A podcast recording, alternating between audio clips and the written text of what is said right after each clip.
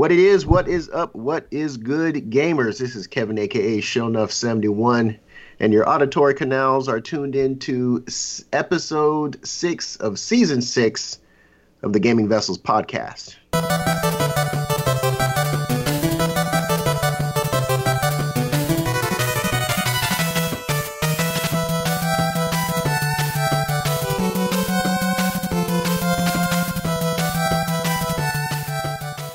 And of course, I'm not in the digital studio alone. Along with me are my partners in crime. We got Dez, a k a the Bay Area Terror. What's going on, brother? Not much. Just uh, here, as always, uh, to talk about games uh, with you fine fellows. And, and I really appreciate all of you out there in podcast land tuning in. Indeed, indeed. And of course, our show is a no-go without Trader Joe, a k a the Food Max of Gaming, who will maximize your gaming dollar. What's up, brother? Not much, man. Glad it's the weekend, and I had a long work week, man. Yeah, I'm I'm in the same boat right there with you. Yeah. I know we were trying to do game night on Thursday, and I like didn't put anything up because I was like, dead. I was just straight up dead.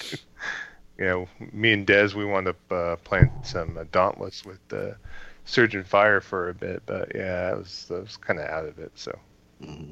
yeah, I, I didn't I didn't even get on till like maybe a little bit nine o'clock because um, I there was a um, one of the events in Monster Hunter is uh, hunting the gold and silver Rathalos, and I knew that I knew that they were coming to an end, but uh, they came to an end, I think maybe um, the a few days prior.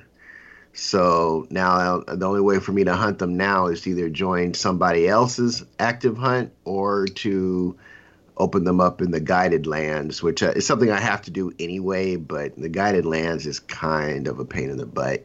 Um, but anyway, so yeah, um, I was kind of, I was kind of out of it too, because like, since I, I was like, oh, and I was really, I'm really close to getting all, all the, the pieces to, but to put the whole set together.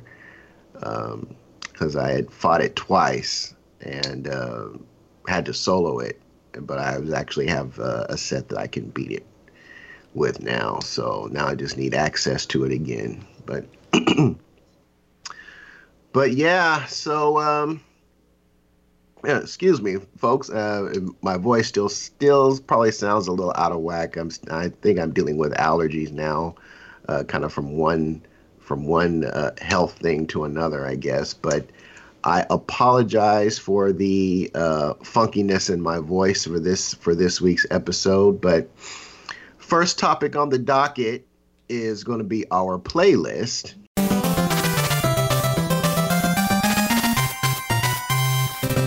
So, Dez, why don't you let the fine folks know what's what you've been playing this past week or so?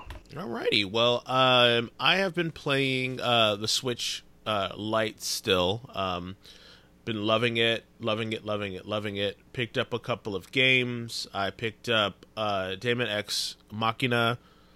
Uh, also picked up Rune Factory four, as well as Mega Man uh, Z X and Zero Collection.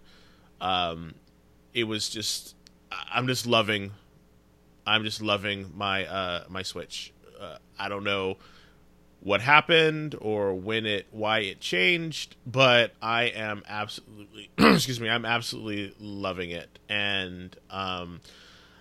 I have really been playing um, a lot of the uh, Daemon X Machina because it is a, um, for lack of a better term, it's uh, it was well, it was done by the people who did um, Armored Core, and I am absolutely just loving, um, just lo- just loving it because I never really played Armored Core, um, and I know that Kevin, you loved it, and so I was just like, you know, okay, I'm going to try this. And then I was watching some gameplay of it that people were, um, people in, oh, where were they? Uh, online. Because I watched a couple of YouTubers and, and a couple of streamers, and they were playing it. And I was just like, oh, this is really cool. And it was funny because I asked, I asked Joe, I was like, hey, Joe, uh, and you, and I was like, hey, have you ever heard of this, this? And he's just like, yes, sir. I already, it came out already, and I already have it. And I was just like, oh, okay.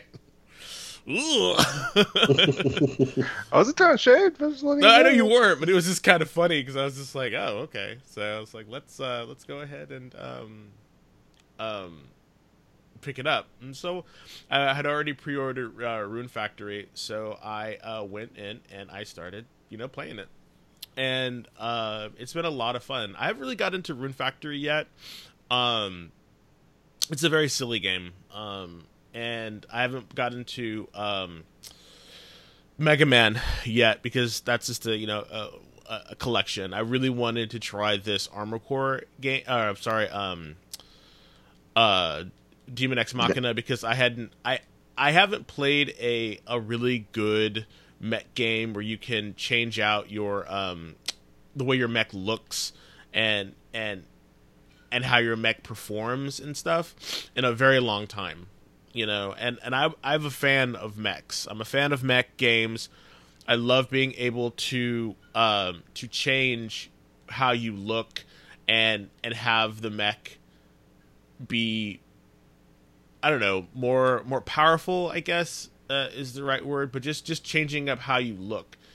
Um, so it's been fun. The, the the game is, I mean, the the story is just, you know, the normal...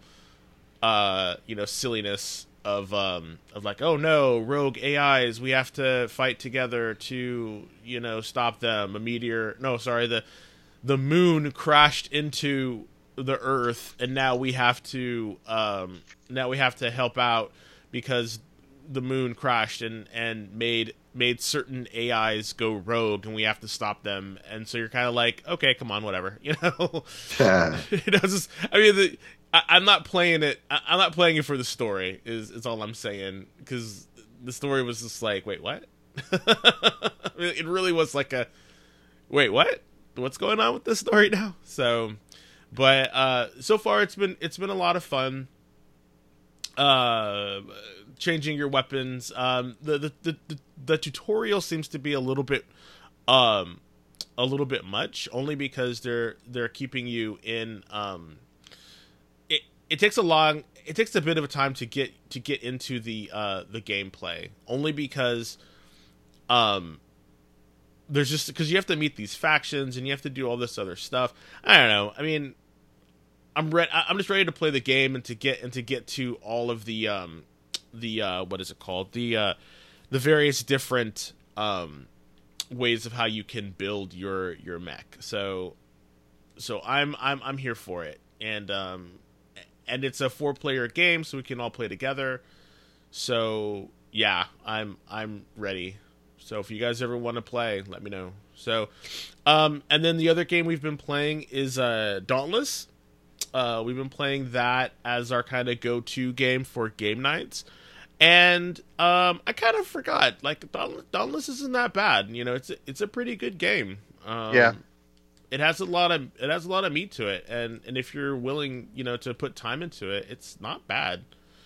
Yeah, um, and then one thing, I mean, it is difficult in a way. I mean, I was trying to solo a monster, and I actually didn't make it. You know, and yeah, you me... can't you, you, it, you can't really solo uh, some of these monsters. Like you really need you really need the help of your guys of your folks. You know. Well, it's just I was because of the fact that I just wanted to do a, a quest real quick, gather more materials and. You know, fight the monster, and obviously just gathering the materials was good enough for me. But at the same time, it just shows me that, uh, you know, there is a uh, uh, ramp up as far as gear in the game that, you know, it's not like it's just a baby Fortnite Monster Hunter, that there is some difficulty there as well on there as far as, you know, obviously doing the thing where you duck, get out of the way, heal yourself, so on and so forth. So. Yeah, and, and and the thing that's really weird is is you have invincible frames, so so when you when you roll, because like like like because like in Monster Hunter you roll away from people, you know. In this one you roll into them, so it's it's very it's just a very interesting place to be when you're when you're rolling into something. Because I'm so used to my muscle memory is so used to putting stuff like running away, you know, from people. So, or rolling away from them instead of rolling into them. So, So it's just been interesting, you know, uh, re- redoing that learning curve. But the aesthetics are nice. Um, it's not a it's not a bad game. So um, so I, I will continue to, to, to try to play that. You know, and again, this is kind of the, the game that we've been playing. It's been, been sort of our default game that we've been playing. So um, if you ever decide to join us for uh, for a game night, um, uh, please, you know, come on in and um, and let us know what game you want to play, because most likely we have it. So, um, so uh, Kev, uh, what have you been playing? Uh, I've been playing Monster Hunter. Um, like I said, the the bug kind of bit me, and the um, Silver and Gold Rathalos were events this past couple of weeks. I and I just uh, broke through the my Master Rank seventy cap. Uh, what? Excuse me. Hold on. Hey, uh, Joe, why don't you go on ahead and uh, do your your games of the week real quick? Hold on. Okay. Uh, really, I don't have much. Uh, like I said, my work kind of beating me down a little bit, so I did play some Dauntless, of course. And then the other game I've been really concentrating on, it's one of my library rental games, is Alliance Alive H D Remastered for the P S four on that. And so this is a three D S port uh, from a uh, R P G from Fururu. I think I'm, I'm, am I saying their company name accurately? Probably not. But uh, right now it's, it's like um, like in the beginning stages. I think I'm in chapter four of the game right now, and it's just really easy as far as the gameplay and the and the battling. It's turn-based, of course. So, but uh, it's been just kind of a relaxing thing for me to play, just to decompress from the stresses and whatnot of work. But uh, I'm definitely going to keep plugging away at it. I mean, I think I might have to return it before finishing it, so I'm thinking I might try to either play through the three D S version that I have, or see if I can get it from the library again. So, on that, unfortunately, I would like to buy it, but uh, you know, right now I'm kind of limited as far as what I can buy. I'm kind of holding to my New Year's resolution as far as buying so many games a month. So. And since I have easy access, you know, either with the three D S version or at the library, that's why I'm not looking to purchase it. You know, if I enjoy it enough, maybe, we'll see, maybe I could trade in the three D S version and get the P S four version. But uh, um, I'm enjoying that quite a bit.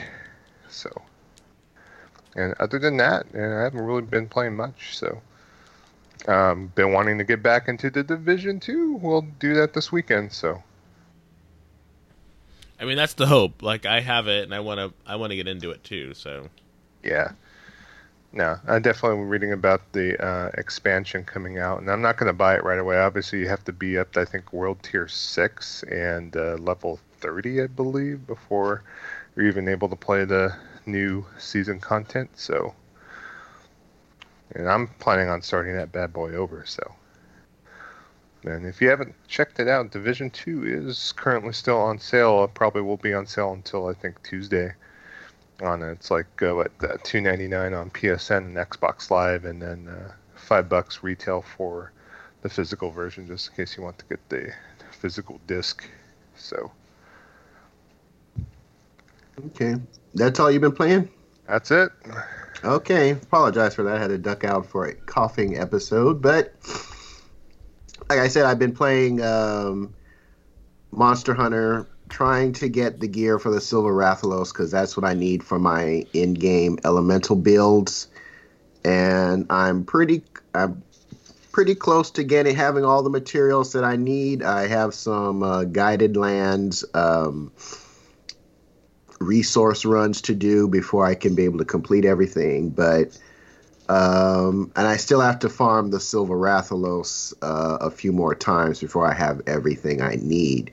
Um, unfortunately, I ran out of time because the, the events reset, and they pulled the Silver and, and Golden uh, Silver Rathalos and the Gold Rathian uh, off the events list. So uh, my my Master Hunter rank. Uh, By the time I had broken that, that shattered that level seventy cap, Uh, though were they, those events were about ready to get to go down, but I was able to at least farm Silver Rathalos once, and I'll just have to either open him up in the guided lands um, or uh, piggyback off of other people's S O Ss in order to, to get everything I need, which um, I'll be working on that. Um, my love affair with uh, Dragon Ball Z Kakarot, I think, is finally done. Aww.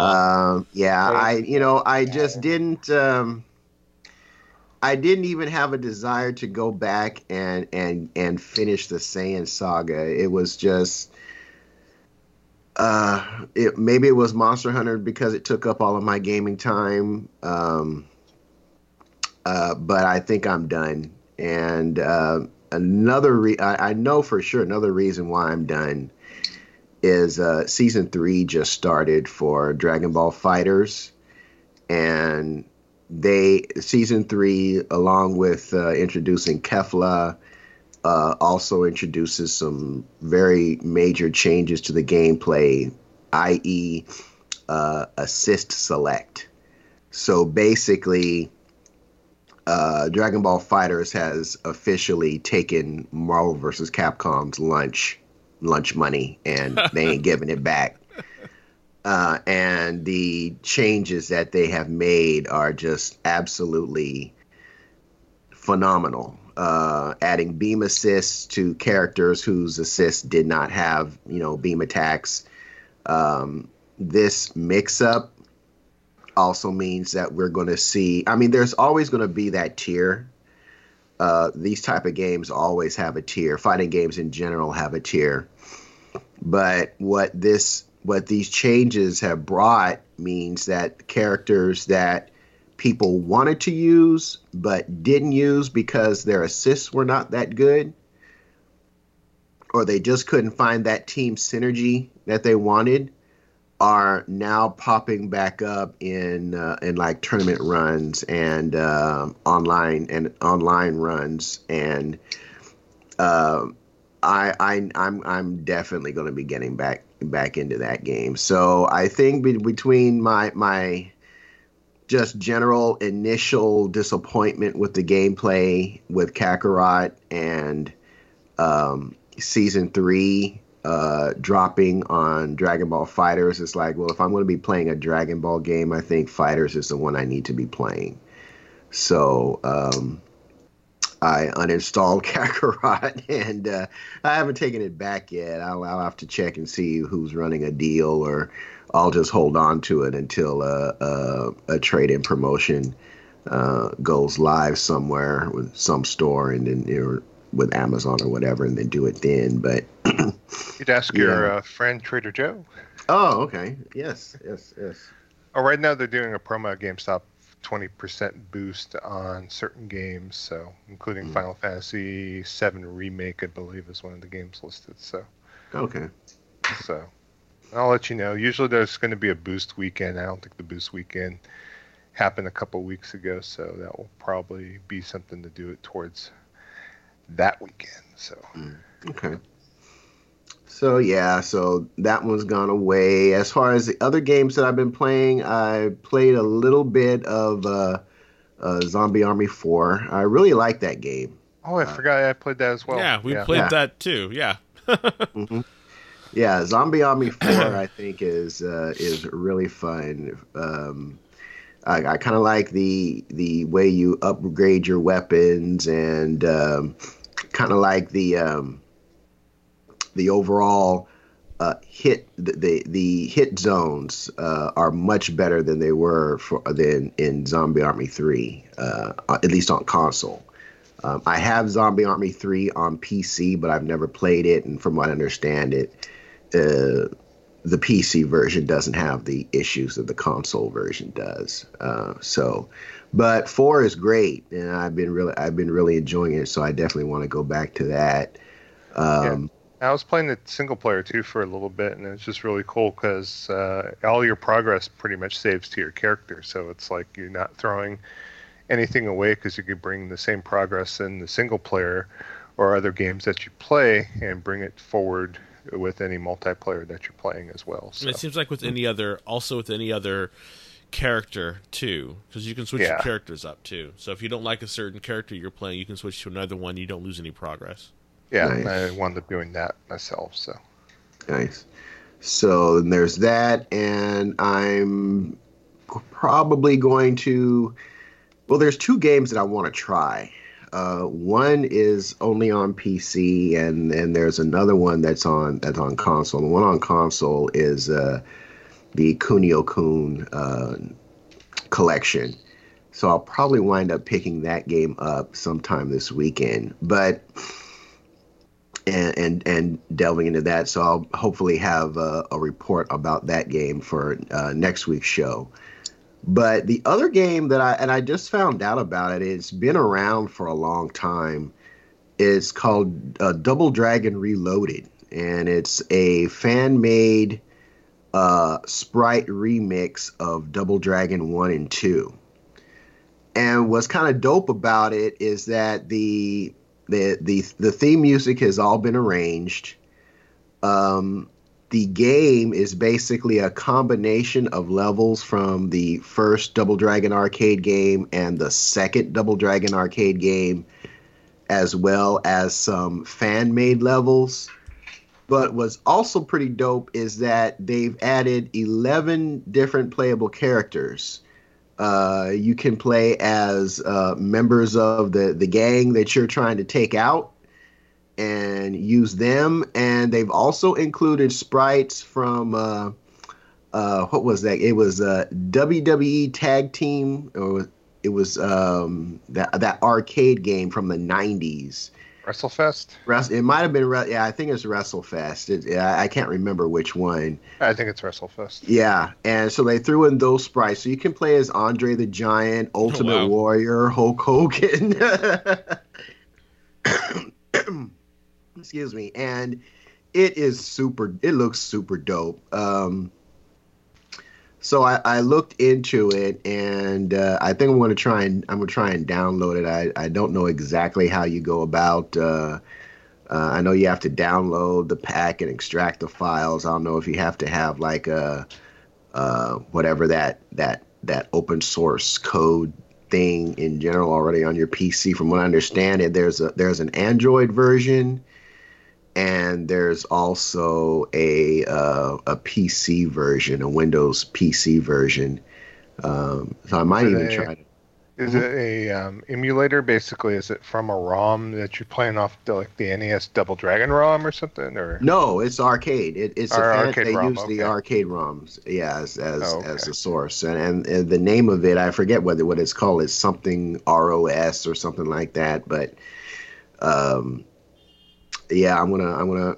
If I have some, if I make some time this weekend, I'm gonna turn on my computer and try to download that uh, Double Dragon Reloaded. You can. I believe you can even do uh, online multiplayer, um, uh, which is which is kind of interesting. But uh, yeah, I just that uh, a gameplay a gameplay stream of that just popped up on my YouTube feed. And I started watching. I was like, okay, this looks super dope. I need to, I need to, I need to get in on it, because I do enjoy, did enjoy Double Dragon, and uh, and it's a, it's one of those fan made ROMs, so you can download it for free, or you can contribute to their, their overall project. And I guess the, this group of people are, are working on some other games as well. They're trying to work on a uh, Power Rangers one. Uh, according to their website, and I think they're working on a um, almost like a like a fighters mega mix, uh, a three D fighters mega mix type type emulated fighting game. Uh, it's like they had like Virtua Fighter and uh, character, and uh, who else were they? They were fighting against some. Um, Uh, like Street Fighter Plus Alpha characters, so they're they're kind of okay. yeah. So they're kind of they're kind of throwing everything into the into into that uh, into that uh, that fan made mix there. So So, yeah, so I'm going to try and get into that this weekend. But uh, pretty much that's all I've been uh, all I've been messing with game-wise, um, and and can, and going hopefully going to be messing with game-wise this week. So, and one question for you. Are you buying Grand Blue Fantasy Versus coming up? I will. Week? Yeah, okay, I will be. It's out on Tuesday, so. Okay, well, I might just I might just use Kakarot toward that. There you go. Just... to be just to well, keep in mind just I to, mean just uh, we'll kind of delve into news, but like a lot of games uh, are not available unless you pre-order, so yeah. One thing to keep in mind, so yeah. so yeah but uh so our next topic on the doc- docket is our news section.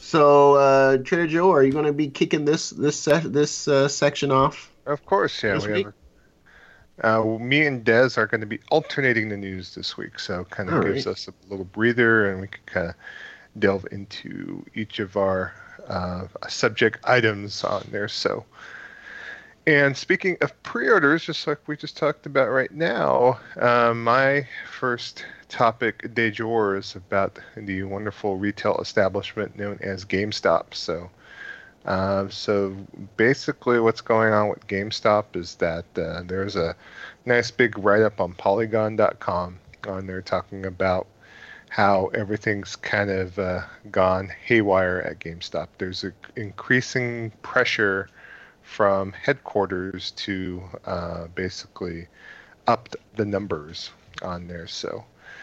And so uh, they've talked about where um, there's declining sales at GameStop. The stock, it's at a fifteen-year low right now on that. Uh, and they consider it the company's response to its troubles has been to cut costs and uh, shut down underperforming stores on there. Uh, what's been going on lately at GameStop is they're ramping up their tech trades. So if you notice, if you ever go to a GameStop location, you'll see like signs in front of the store like, we'll buy your phone. And uh, they have gone so far as to um, basically tell their employees to um, ask you what type of phone you have. Are you happy with your phone? Would you like to trade in your phone? They ask you as far as what carrier you have. And uh, they are told that they have to make at least a set number amount of attempts uh, to talk to their customers to gather this information, or they could get written up and fired. And also, too, um, if wow. they don't have a number of um, tech trades at the particular location as well, uh, they will be subject to disciplinary action and possible firing as well. So so they are basically what they said is that these tech trades that they're gathering, uh, they're selling to like foreign countries like China, and uh, they are working on these, I guess, contracts. So they basically ship the phones off, the tech off, and they um, ship them off to who knows where on there, and they're making their money from that. Uh, obviously, their game trades have lessened quite a bit on there as we get to the end of this console cycle on there. Um, I know last year they talked about Circle of Life, where basically they had metrics to withhold, and they have ramped that down once that got kind of bad publicity, but they uh, kind of have put the pedal to the metal to try to get some profit going for the store stores out there. So, and so a lot of times there's a lot of conflict between the employees, which do not want to do these hard sell tactics, and um, the corporate structure of GameStop, where they're just forcing and pressuring uh, this to happen. Uh, one thing that is causing the problem for these stores, too, is that a lot of their foot traffic is down from the last few years on there. So they had one quote from a store rep saying that there'd be times where they would go hours between customers coming into the store on there. So, and that their midnight launches now with physical items that they've dropped significantly in recent years. A lot of people are going digital now versus uh, years past on that. And um, another thing to mention that they're kind of, you know, kind of vilifying Fortnite as being one of the causes of said downturn, saying that uh, some gamers don't even play uh, different games anymore. They just play Fortnite and just want the V-Bucks on there. So that's why uh, they're saying that as it stands at the moment that the uh, GameStop is not sustainable, and they're not listening to their employees as far as how to obviously make a uh, good step forward as far as keeping the customers that they do have, instead of, you know, being pressured to upsell and whatnot. So I could kind of throw my own personal um, like experiences with GameStop, and I know that I know one of the employees I know quite well at my um my home store on there, that was, he was just desperate to get the the uh game warranty, uh because they tack on, like, if say if you buy a new game for like sixty bucks, you pay three bucks to protect your disc, any scratches and d d d d d d, and so it's like they act- actually have to get enough game protections in a week or they'll get uh reprimanded as well. So So it's just kind of looking kind of dicey for GameStop. And uh, I, I don't know how about what you fellas feel, but do you think that game retail would survive without GameStop? Or you think that, yeah. you know, maybe Best Buy, uh, you know, Walmart Target. Is still the number one gaming retailer. Yeah. Still for physical media. And uh, so I think the I think I think the thing that um, GameStop is kind of like the it's kind of like the liquor store of gaming, you know, because it. they wow. seem to be on every corner, you know. Um, you it, and I think we we had that in that aspect. They've become kind of if, if someone when someone says, "Oh, I'm going to go pick up a game," you know, your default thing, "Oh, they must be going to de- GameStop." Yeah. Well, no, statistically, they're going to Walmart because that's still the number one. Uh, a retailer for physical media, um, for for gaming, for physical gaming media. At least the last stats that I saw from like a couple years ago.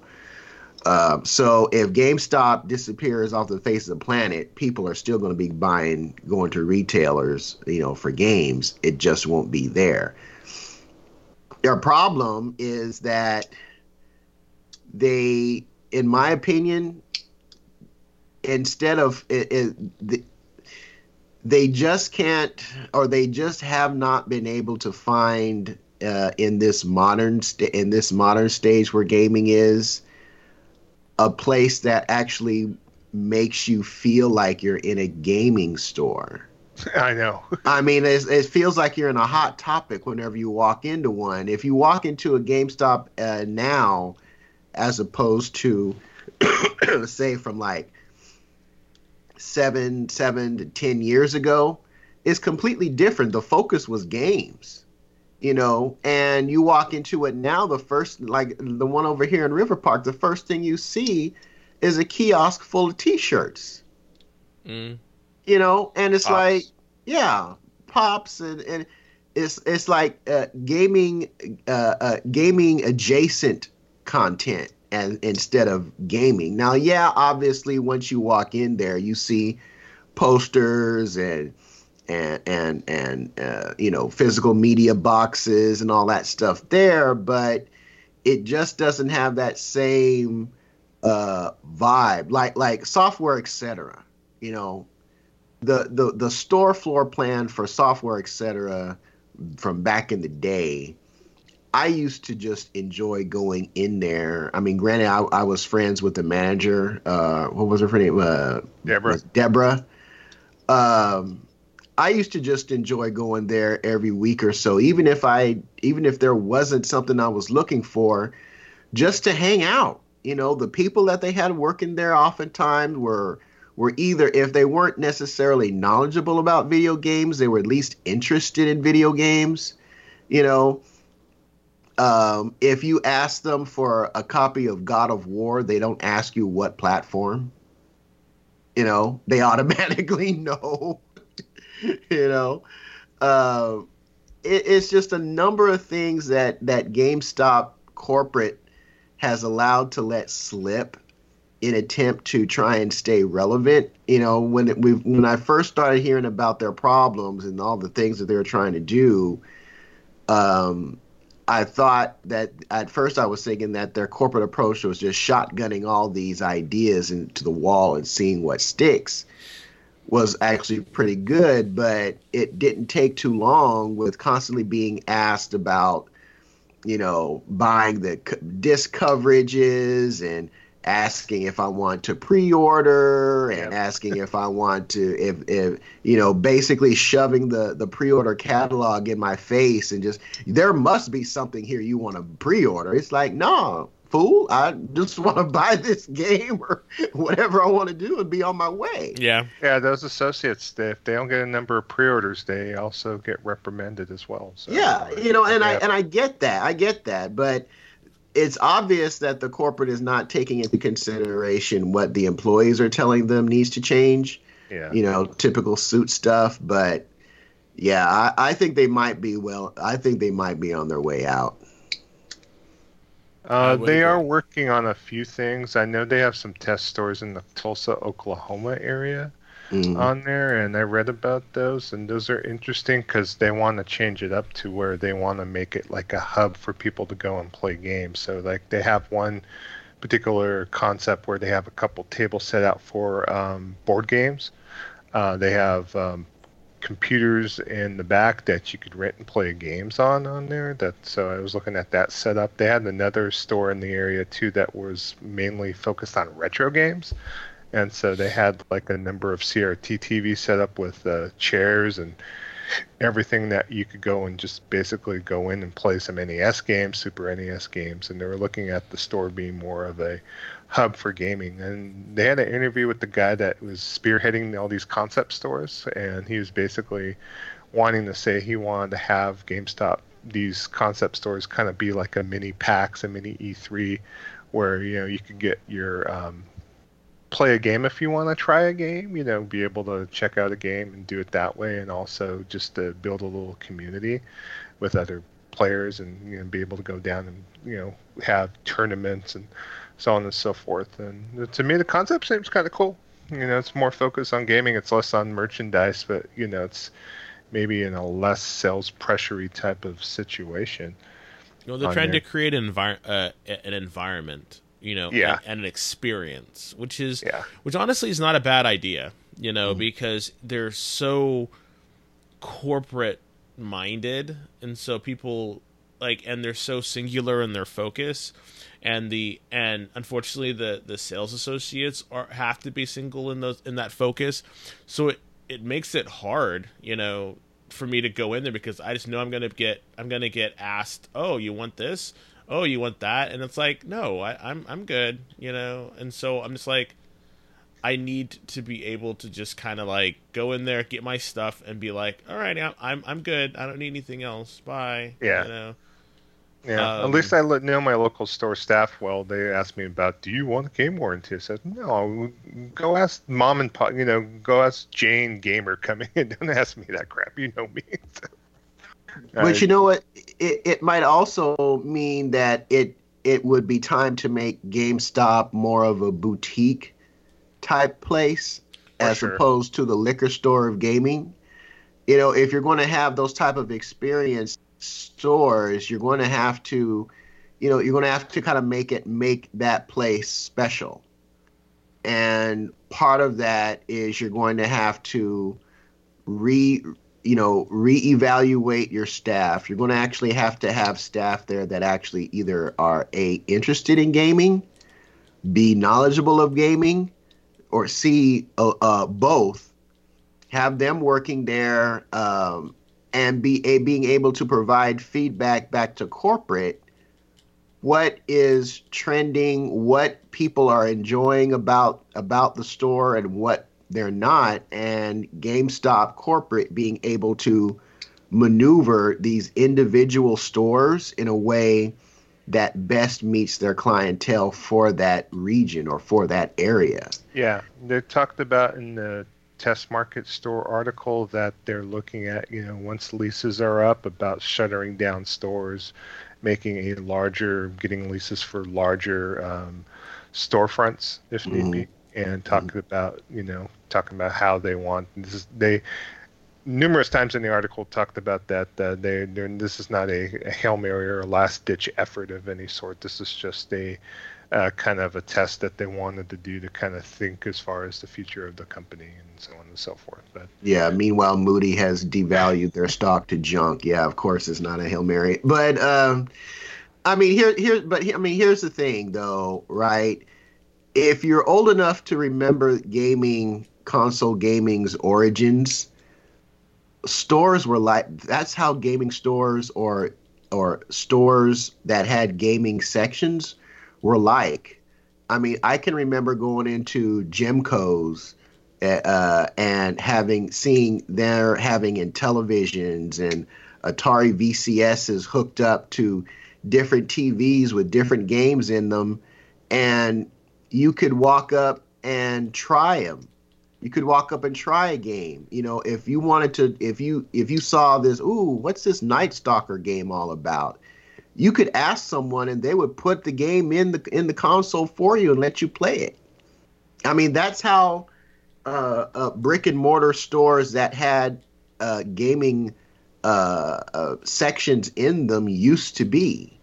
And maybe it's time for for that. for that whole system to reset and go back to those roots, you know, where gaming is the focus, you know, but you either, like I said, in, in this day and age, you're either going to have to have people who are either knowledgeable about gaming or have an interest in gaming, uh, or pr- preferably both. And, you know, the, the, the, the, the folks that they typically have in there, uh, unfortunately, uh, they may be interested in gaming, but I don't know if I, would, I don't know if it's, you know, how big of the interest they really have. You know, it's a job. Yeah. And it's a it's a minimum wage type job. And, you know, you know, I'm just here to do my my six hours and I'm out type of thing. And so that definitely has to change.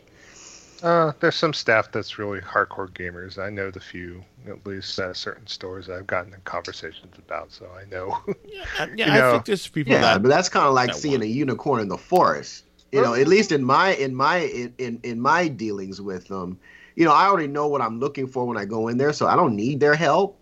But you know, sometimes if you like kind of listen to the conversations that some of these guys have in the stores with people who have legitimate questions and the answers that sometimes they get, you know, it, it's like, uh, you know, if, know, if someone's coming in and asking for The Last of Us, why are you asking them what platform they want it on?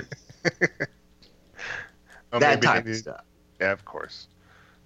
You know, I have gone in sometimes where a guest is asking a question to uh, an employee, and I wind, wind up answering it and telling them a little bit more than what this associate can tell. But that's kind of funny, actually.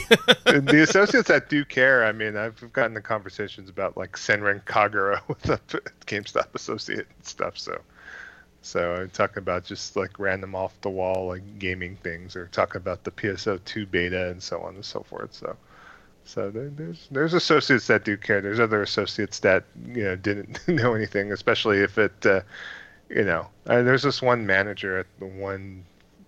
The other way from my house here that uh, you know, she just tries to lay on her sexiness too thick and pressure me into pre-orders, and I'm like, nope, nope. Mm-hmm. That's yeah, funny. I mean, stuff like that. You know, yeah. that that there's no need for that type of, you know, that teasing. You know, yeah. Jiggle, jiggle your boobs on on on on on Twitch channel, on a gaming Twitch channel, like the rest of, like the rest of them do. If that's what you're gonna do, you know, so it, you don't need to bring that, that type of attitude to the retail space. It's... Yep. And what were you gonna say, Des? I know you were gonna say something. So no, I said that's like they don't need to do that, you know. Yeah. Well, one thing since this article came out, there was another thing that came out this past week, but uh, they have laid off. Um, as many as ten district managers on there. So uh, yeah. GameStop had this past week. So uh, two sources sold, told Polygon that managers that were previously tasked for handling around a dozen stores are now handling more than twenty on there. So they have to like hustle and do more mm. uh, outlay as far as their uh, districts are concerned. So, so the district manager is uh, typically similar to an innovative business entrepreneur and owner and leaders of their district's performance development strategy. So, and in fact, the the sure. old old manager of my home store actually was applying to be a um, district manager up in the Bay Area in your neck of the woods, and they eliminated the Bay Area district manager's position. So, so he's not getting that position. Womp womp. So, sorry, I guy. It's, it's the guy that helped you that one time yeah. when you were in town too. So that sucks. I know. But yeah, we'll have to see how GameStop rolls. Um, they're surmising because of these uh, district managers being fired and having more district managers having more stores is that they're going to have more subsequent closings. So we'll have to see what happens with all that business. So, mm. all right, Dez, what's what's the first news story you got to bring to the table, sir? Well, it looks like, unfortunately, there's another casualty to the uh, COVID nineteen, uh, better known as the coronavirus, as uh, the uh, G D C has announced that it, it is actually um, not going to take place this year. Uh, and they released a statement basically saying, uh, this is what they said, after closing, after close consultation with our partners in the gaming development industry and community around the world, we made the difficult decision to postpone the Game Developers Conference this March. Having spent the past year preparing for the show with our advisory boards, speakers, exhibitors, and event partners, we're genuinely upset and disappointed not to be able to host you at this time. We want to thank all of our customers and partners for their support, open discussion, and encouragement. As everyone has been reminding us, great things happen when the community comes together and uh, connects at G D C. For this reason, we fully intend to host a G D C event later later in the summer. We will be working with our partners to finalize the details, and we'll share more information about our plans in the in the coming weeks.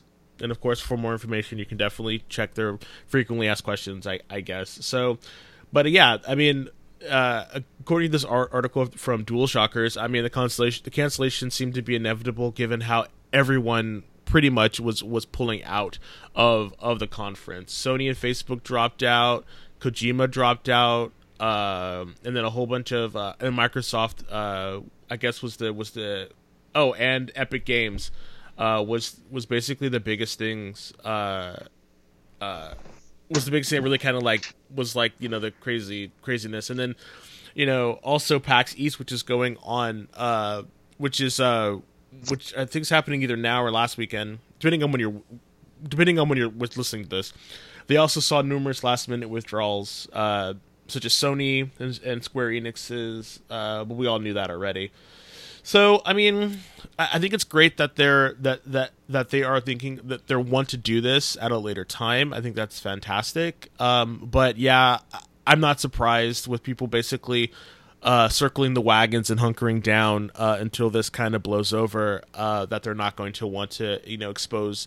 Po- uh, A possi- uh, their, their staff to a possibility of, of this happening. Um, one thing that I think is the one good thing that, one good thing that we can take about this is that you know people now will be working on those games hopefully instead of traveling you know to, to various different conferences. So, what are your guys' thoughts of this? Uh, and and if this doesn't seem to blow over as soon as everyone hopes it will, I mean, will we see other you know other cancellations? I mean, obviously, I think we will.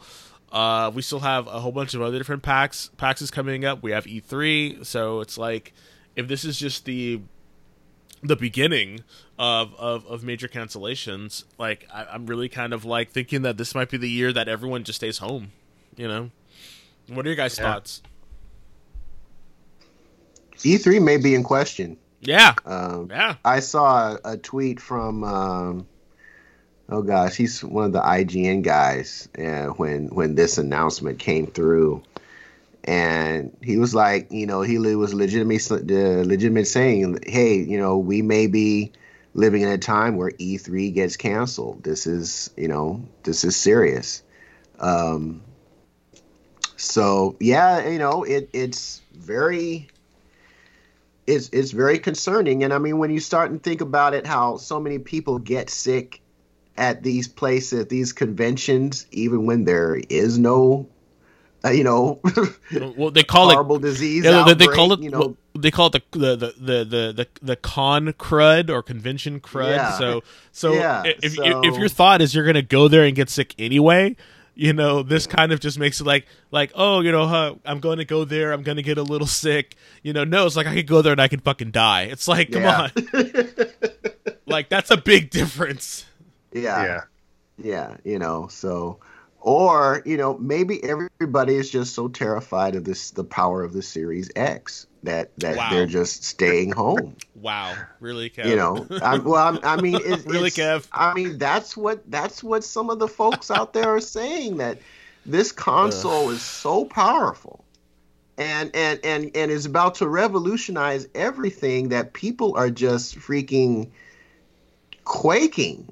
Even Microsoft themselves are quaking at the power of the Series X, that they're canceling, you know, events and not going to places. You know, obviously I'm being facetious. That's uh, I, I see this fanboy fodder that comes up in my timeline, and I just can't help but laugh. It's like, you know, we're we're taking a a serious a, a serious uh, uh, health concern, health matter, uh, world. Nate, you know, national medical associations across the globe, C D C is giving out all these warnings, but no, everybody's canceling this stuff because of, you know, teraflops, you know. Well, according, according to President it. Trump, it's a Democratic hoax. So. Oh, well. Why'd you have to bring that up? Why'd you have to bring that up? Why?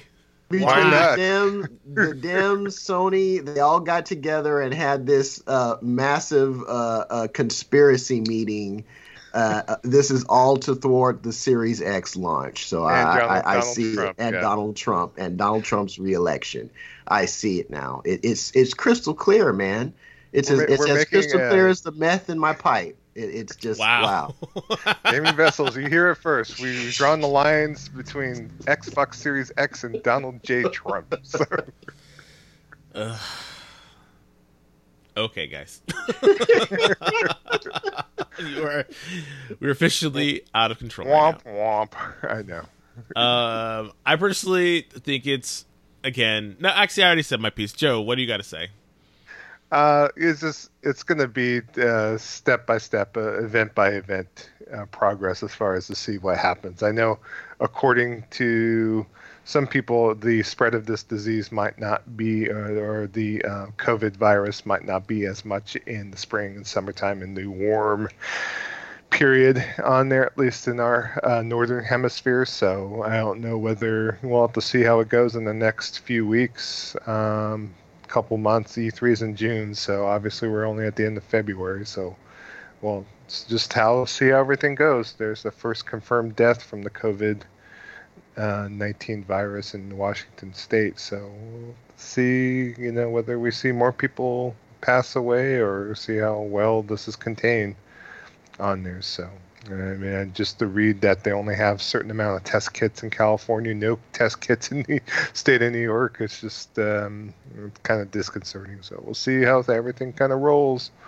Take it from there. I always thought, you know, why even have E three at a physical place? They could bring all the game demos to the store marketplaces, have your um, keynote events, and leave it at that.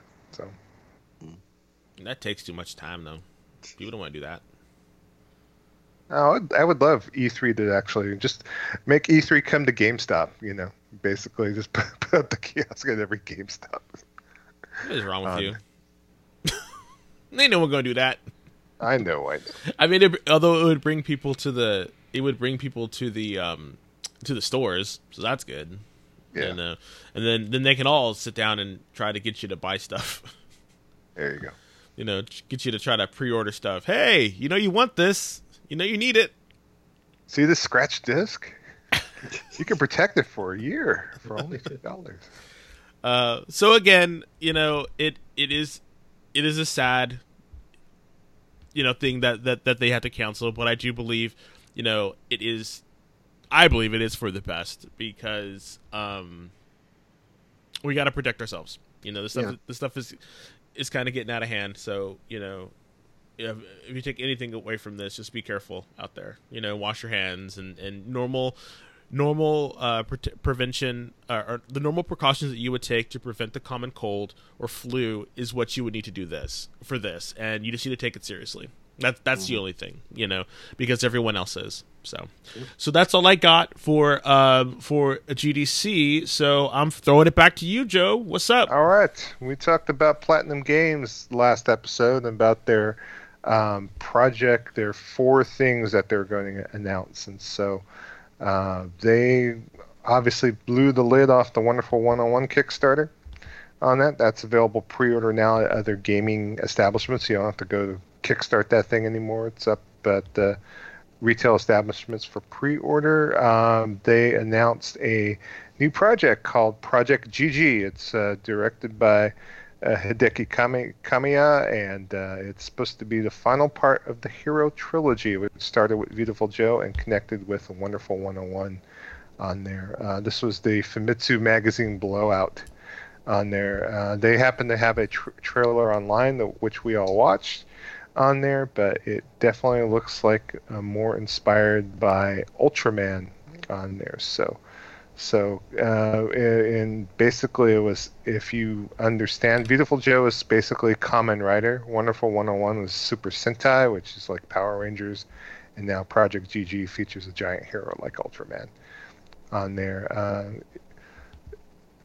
Itsui Inyaba said that Project G G's game genre is similar to something action something, so you could guess and feel what the two words will be surrounding action. He said, overall, the game will not solely focus on the action genre. Uh, the director, Kamiya, also mentioned that Project G G will betray the fans' expectations in a good way, and it's a challenge to do something uh, that Platinum Games have never yet done on there. And they also mentioned that they're going to release Project G G on all existing platforms as well. So uh, the project's in early stages of development, and they will fully set up the game's development team after finishing the planning phase. Around fifteen people are currently working on it, but they um, will open a new studio in Tokyo to recruit and increase the team to about one hundred employees on there. And they also mentioned in an interview that they mentioned companies other than Tencent, which recently made an investment in Platinum Games,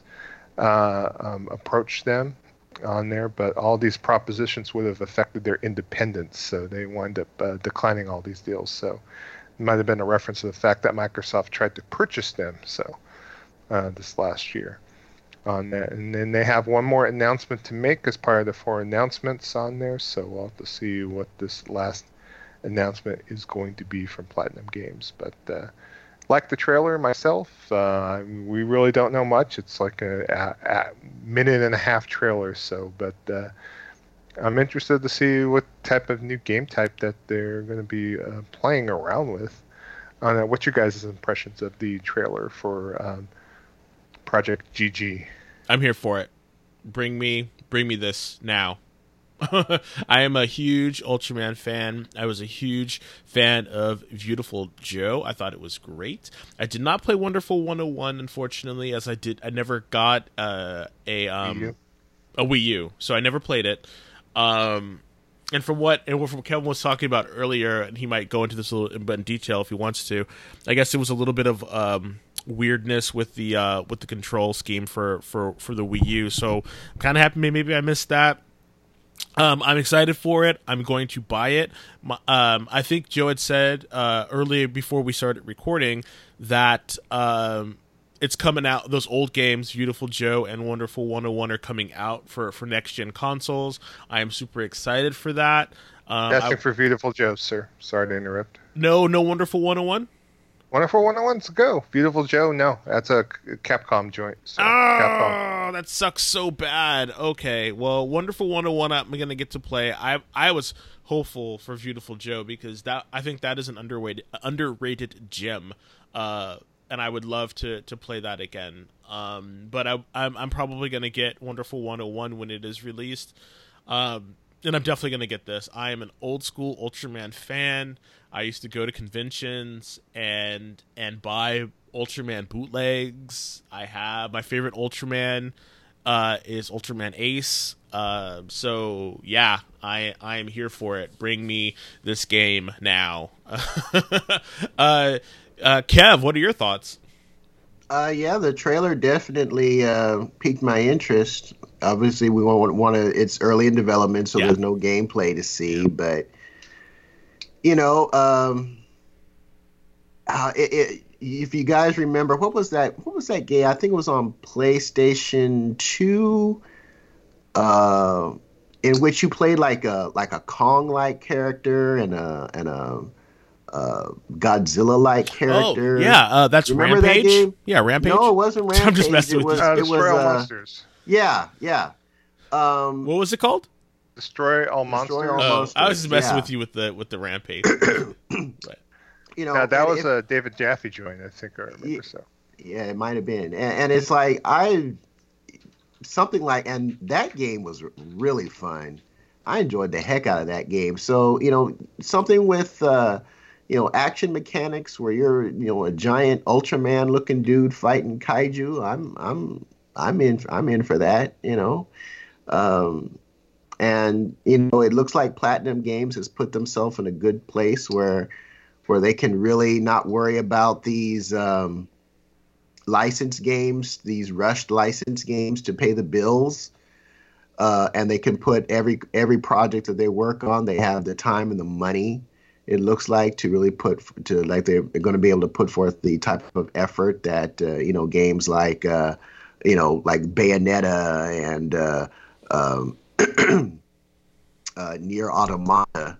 You know, the type of love that those games had, had they can put that into these other pro. They have, now have the resources to put that type of love into uh, these upcoming projects as well. So I'm definitely looking forward to seeing what, what drops. Uh, just to correct myself, the game was called War of the Monsters. Is that the one you were thinking of, Kev? It might have been. It, the whole thing was kind of based off like a, like a fifties movie. Yeah, a campy movie type thing. Yeah, yeah, that that is the the game, and in fact, it uh, it's on P S four as a P S two on P S four remaster. So, ooh, so might have so to pick that it up. It is available to play on your PlayStation four if need be. So, on there, it's one of those you know where it, it just it's just using emulation. It's not yeah. a remaster or anything like that, but mm-hmm. still, it'd be kind of kind of cool to maybe check that out in anticipation of this other game. So. Yeah, it's nine ninety-nine on the PlayStation Store at the moment. So, oh, okay. I but I all I know is I am um, ready for this game. So, put it in your veins. Yes, I'm ready. Let's do this. All right. Well, what you would be ready for, Dez, is your next news story. So, uh... yes, and my next news story coming from uh, Dual Shockers is uh is a okay. So. I'm, I'm trying to gear up to put a positive spin on this as uh, Paul W S positive about this. I, I know. As Paul W S Anderson's upcoming Monster Hunter movie, uh, they released the posters at PAX East. It stars Mila Jovovich of Resident Evil fame or infamy and uh, Tony Jaa, who was fantastic as Ombak. So I'm excited for Tony Jaa because I loved his movies. Uh, I love his movies, and I've seen most of his movies, and he's a fantastic action star who needs to get much more love in the States. However, I really wish it wasn't in, I really wish he had done a different vehicle besides this movie. So they released two posters. One is of Mila Jovovich uh, standing with a with a great sword on her shoulder, and uh you know, her back is to the camera, she's turning and facing it. And then the second one is of Tony Jaa holding a, a, a bow and arrow, the bow. So the, the, the aesthetics of the poster look good. I think they have the weapons down, although I think the greatsword should be a little bigger, but that's just me. But I think Tony Jaa looks amazing. Um, so, um, in original, okay, so originally the, the, the story was supposed to be Uh, a portal opens up and uh, to the to our world, and um, and a Rathalos flies out, and Tony Jaa comes to our world to stop it. Uh, but I guess in this one, again, I, I might be different. I might be remembering it wrong. In this one, the, the, the plot for the story is that Mila Jovovich instead falls through a portal to the Monster Hunter world, and she has to team up with Tony Jaa in order to stop an invasion um, into uh, Earth. I have no idea how these portals are opening up. Uh, if you've watched that old show. Uh, It was an old British show called Primeval, in which weird time tunnels were opening up and dinosaurs were coming out. Is this what we're gonna have? I, I don't know. I think that I think that plot point is is absurd and doesn't need to be there. Why can't Mila Jovovich just be uh, a a rookie hunter and Tony Jaa is a seasoned hunter, and then they go on a hunting adventure? I mean, that's hey, I just wrote your plot. Make that movie instead of this bullshit.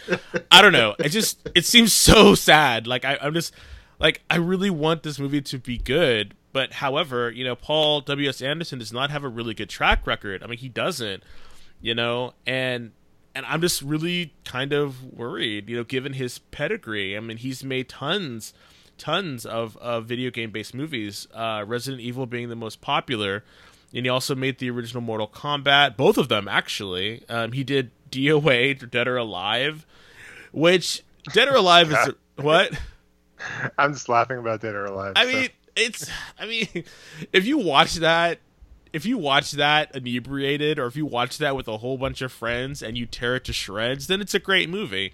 But other than that, um, it's just. Uh, so so the movie's going to be released uh, September fourth, and I I I don't know. I I am I, I am. I uh, I mean I'm glad that it's bringing, you know, exposure to Monster Hunter as a franchise and and a, and a world, but I don't know if they want this kind of exposure. I don't know. I don't know. I'm really I know people say, you know, you haven't seen the trailer yet. You don't know what you're talking about. Blah blah blah. This and that. And I'm like, or, or you know, you're being cynical.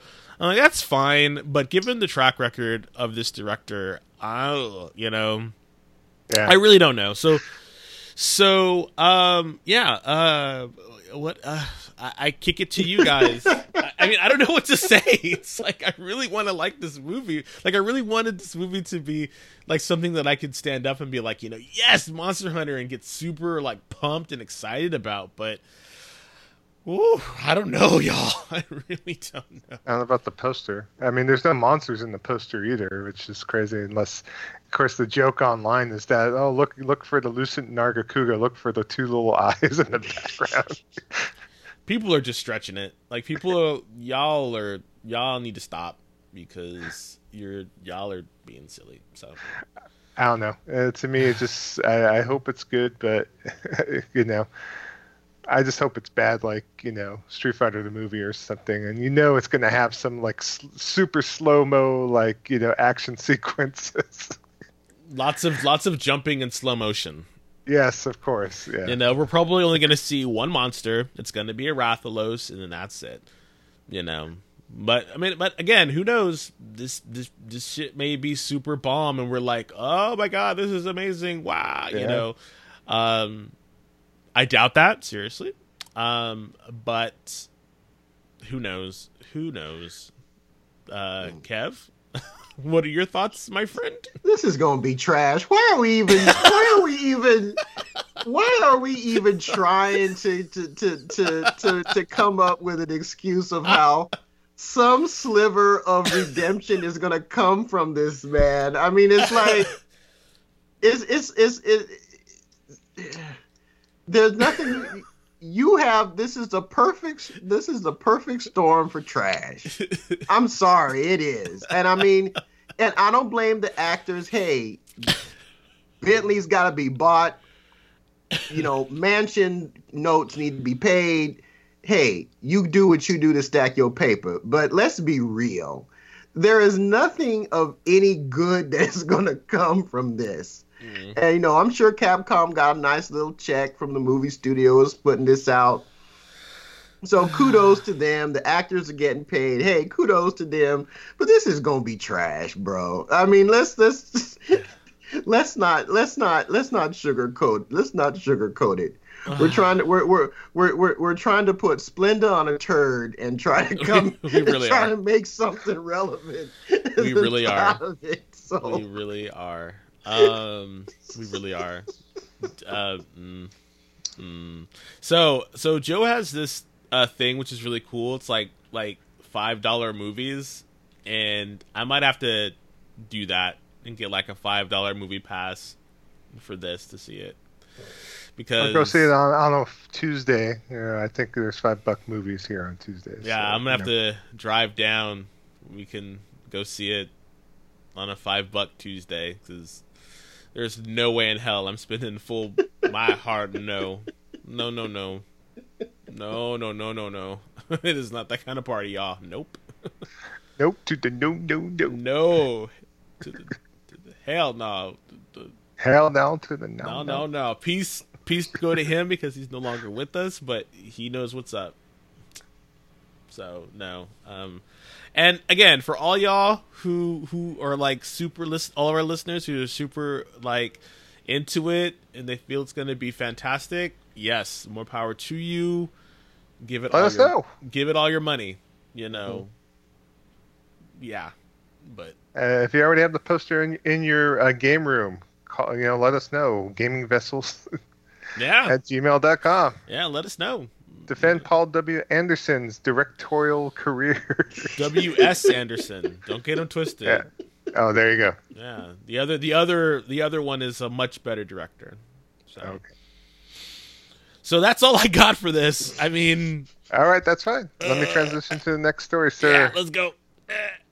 All right, and it, unbeknownst to us, since our last episode, uh, Phil Spencer has came out and revealed the final specs, the uh, more specifications for the next generation Xbox Series X. Wow. Ooh. On there. So um, he states that players are expecting next generation games to set new standards in graphical power and processing speed, which will be defined in innovative leaps in G P U, C P U, and storage technology on there. So they stated that the Xbox Series X is a next-generation custom processor leveraging A M D's latest Zen two and R D N A two architectures on there. They also have variable rate shading, which will allow developers to prioritize individual effects on specific game characters or important environmental objects rather than using G P U cycles uniformly to every pixel on the screen.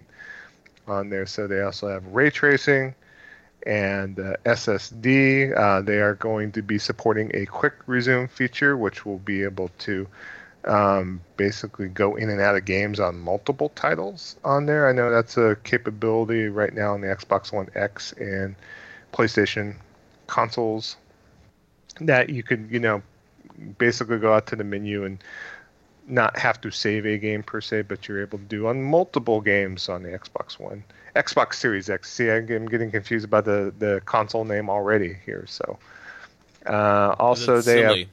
have partnered with T V manufacturers in H D M I form to deliver H D M I two point one innovation on there. So, and there's gonna expect low auto latency mode and variable refresh rate to be present on with the Xbox Series X.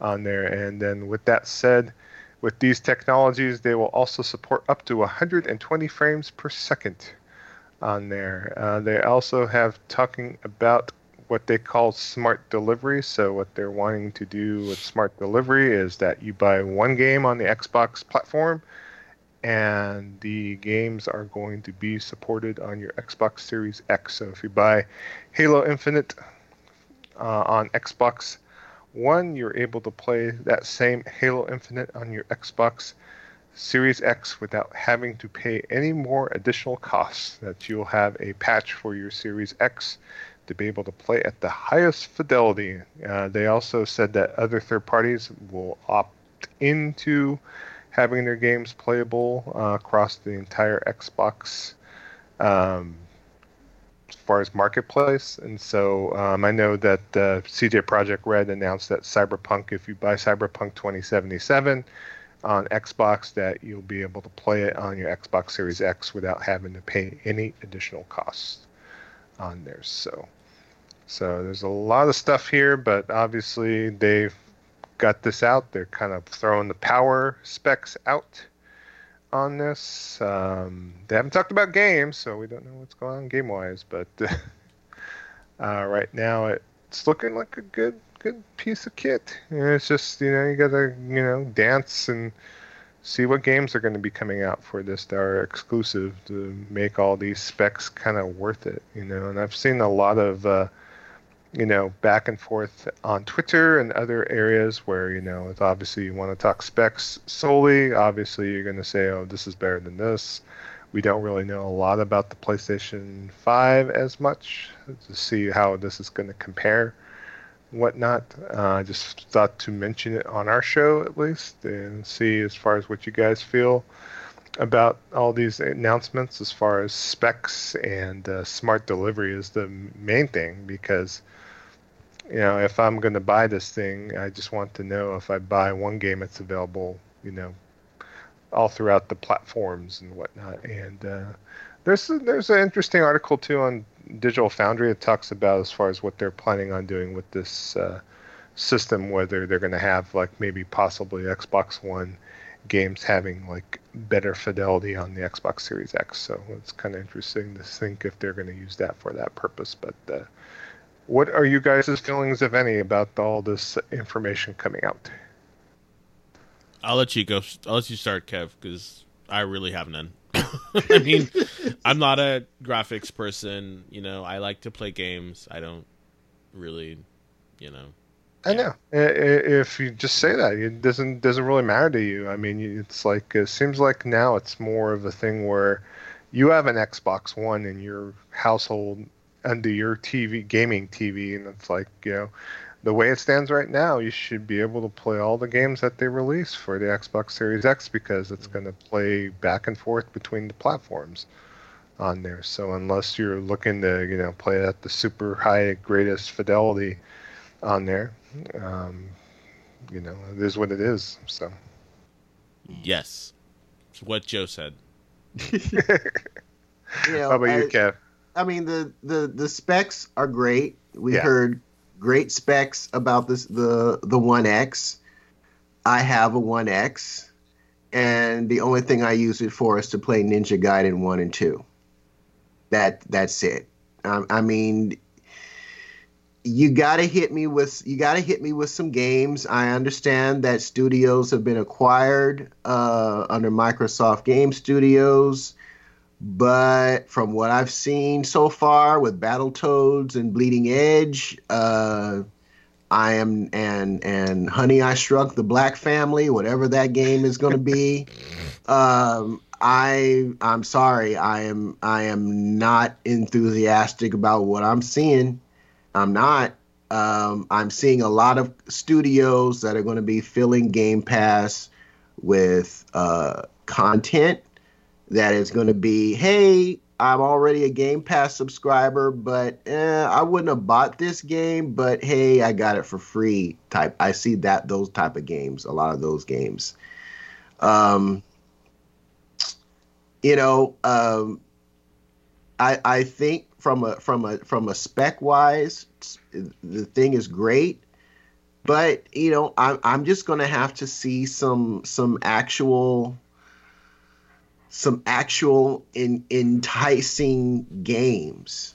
And you can say, well, third party, you know, I can play third party anywhere, you know, and, and let's, let's be honest. I mean, the, the, it's the same, the, the, the same thing now. While these twelve teraflops sound impressive, I think, I think I heard that the, the, the, the, the, the ten eighty Ti, I think is at ten and a half or eleven. And I think the twenty eighty is at thirteen or something like that. By the time these new consoles drop, uh, both uh, NVIDIA and I also think A M D are going to have G- new G P Us on the market that are going are going to to trounce what these consoles are doing. So if it's the power game that we're going to play again, just remember P C is always going to have that edge. So when we're talking about consoles, we're talking about content. Content is king when it comes to consoles. What content does your box have that makes it stand out against the competition? Oh, but I forgot uh, Sony and micro and Nintendo are not Microsoft's competition anymore. I forgot that. Um, So, I mean, you know, I've had the One X since it launched. Granted, I didn't pay for it. I got it for free. But I've had this thing since it's launched. And the only game that I will be playing on it new that looks even how it looks fantastic, but it is is Ori and the Will of the Wisps. That is the only game that has been available from a from a first party, from a Microsoft first party, that has spoken to me on any level since this that console's been on the market. And I don't care if this thing has eighty teraflops, you know, running at five point three gigahertz with sixty-four quadruple Thousand. cores. If y'all ain't got no games that I care about, it, it's not going to do me any freaking good. So, you know, the only thing I can say is for those who who who like Microsoft's uh, first party uh, options and what they've got coming, seemingly have coming down the pike, Halo, Forza, Gears. If that's your, if that's your thing, hey, more power to you. This is definitely you're definitely going to see uh, uh, see something from from this box. But if you want to, if you're like me and you want something diverse, I look at what Sony can do on one with one point eight teraflops, which is the base P S four's uh, graphics power. Last of Us two, based off the one point eight teraflop G P U. Ghost of Tsushima, based off the one point eight teraflop. Both those games, let alone Horizon Zero Dawn, God of War, Spider-Man, all these other first-party games that have come out, all of those trounce what is available anywhere for from first party. I'm saying I'm and I'm talking P C, exclusive P C content, Xbox content, Nintendo content from a graphics, and I would say and I would say even a, a gameplay uh, perspective. I mean, I, I granted all that stuff is is subjective, but you know, show me what you can do with your power, the power of your box. That's what's going to get me interested. And you know, waiting for a third party to to carry the carry that water for you, and hitting me with Bleeding Edge and and and Battletoads and and saying, hey, it's part of a service, be happy. No, mm-mm. I will hold on to my my One X. And I will enjoy my Ninja Gaiden series and my uh, uh, uh, Ori and uh, Ori and the Will of the Wisp. And you know, holler at me when you get some good games. That's that's that's really the only thing I can say to this. Well, games that speak to you.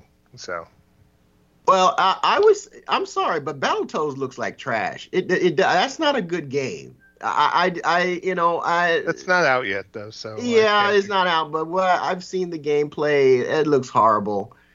Uh, Ori looks fantastic, um, and I and I played and enjoyed the first Ori game. So, but just you know, for that to be the only game that is worth having the the the One X for is just is just ridiculous. And like I said, if I would have paid for this console, I would have gotten rid of it a long time ago. But because I got it for free, you know, it, it it's kind of, you know, why not have it? You know, maybe yeah. something of interest will will will will come out on the box. So, oh, mine too. You know. I mean, I have Game Pass. I do go on the platform from time to time. There's some indie stuff. Stuff I wouldn't have normally because of my uh, New Year's resolution. I don't buy a lot of smaller titles, so it's good that they're going to add that to Games Pass, and I, I have a pass basically to play those games if need be on there. So, uh, but uh, you know, I've already had a game library curated by the games I purchase. I don't need Games Pass normally. Well, yeah. It's just it's an additional aside, you know, for yeah. me. So, and the smart delivery thing, you know. I still say if your game is is being is still being hampered by the previous generation hardware, you're not fully exp- you're not fully expressing the power of that box. I'm, I'm, uh, you know, I'm, I, I just don't see how I don't, I just don't see how you are.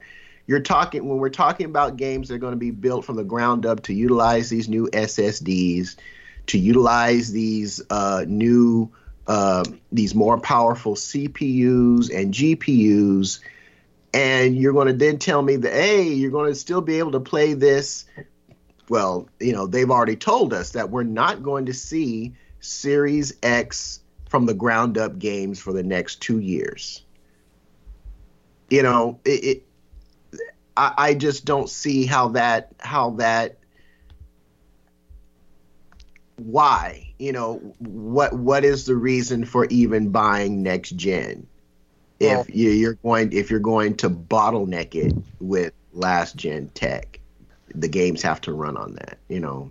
One thing to keep in mind too, Kev, is that there's at least one third party to come out and state that uh, they are going to be releasing all of their games on both P S four, P S five, and Xbox and Xbox Series X on there. Now, Square Enix that made that statement, at least for the next few years, they said so. Yeah, but those are for games that were probably started development on this yeah. current on this current hardware. I mean, I mean, we're we're running. We're going to be what? Almost eight years in by the time these new boxes drop. So yeah, that makes sense because those games were developed with those core boxes from this generation in mind. Yep. I would I I would expect that. But when you're telling me from your first party studios, hey, don't expect anything to really take advantage of this new hardware for the first two years after this box drops.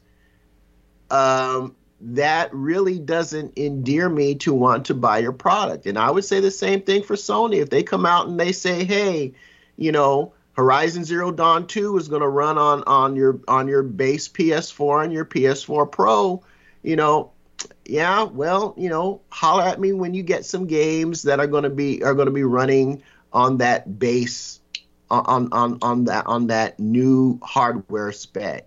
You know, gotcha. let then let me know then. Then I'll go out and buy your box because I'll have a reason to do it at that point. Otherwise, I'll just hang on to the boxes I already got. Well, yeah. Speaking of, though, um, I, I I don't know. You know, personally, I will not be buying a new Series X. I just won't. And I think, um, Kevin, you brought up a lot of really good, really good points about it, especially since people will be developing for both. Um, you know, because I, I don't think the uh, P S four is going to be a dead system for a while. So, and I know that some people are going to be doing, are going to be releasing games for both systems, uh, whether it's um, the new uh, P S five or the or the um, uh, Xbox Series X. So, there just doesn't seem to be any urgency uh, to to buy these, um, especially now. And and if if and if in it, on Xbox, if you can still play the games via your um your uh your Games Pass, then I don't see the reason to upgrade unless they are exclusive to the new system. So if if these new games come out, you know, simultaneously, these Microsoft first party games or whatever.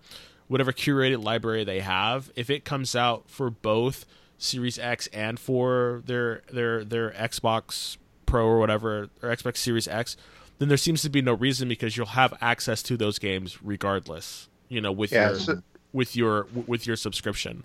So yeah, it, it just depends on the fidelity of the said games. So. Yeah, but but like, I would love to have like or do some research. You know, my job is in.